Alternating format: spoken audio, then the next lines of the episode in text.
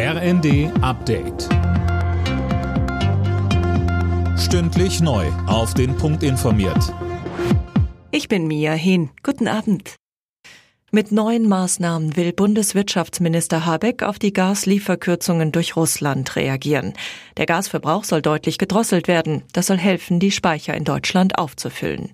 Und neben der Reaktivierung von Kohlekraftwerken sind Sparanreize für die Industrie geplant, so Habeck. Die Industrie wird dafür bezahlt, wenn sie Gasverbräuche einstellt, sodass das Gas, das dann nicht verbraucht werden kann, genutzt werden kann, um in die Speicher zu gehen.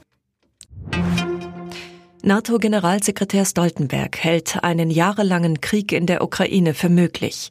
Wir dürfen nicht nachlassen, das Land zu unterstützen, erklärte er deshalb in der Bild am Sonntag. Die NATO selbst werde aber weiter keine Soldaten in die Ukraine schicken. Die erste Hitzewelle des Jahres hat am Wochenende weite Teile Deutschlands mit extremen Temperaturen im Griff gehabt. In einem breiten Streifen vom Oberrhein über Hessen und Bayern bis nach Ostsachsen gab es Temperaturen um 38 Grad. Vorläufiger Spitzenreiter ist eine Wetterstation im brandenburgischen Cottbus. Dort waren es 38,7 Grad. An Badestellen herrschte vielerorts Hochbetrieb. Dabei kam es auch wieder zu tödlichen Unfällen in Berlin, Stuttgart und NRW. Die AfD hat ihren Bundesparteitag in Riesa nach einem Streit vorzeitig beendet. In der Debatte um eine EU-kritische Resolution waren die Delegierten aneinandergeraten. Co-Parteichef Kropalla sprach von einem sehr kontroversen Tag. Alle Nachrichten auf rnd.de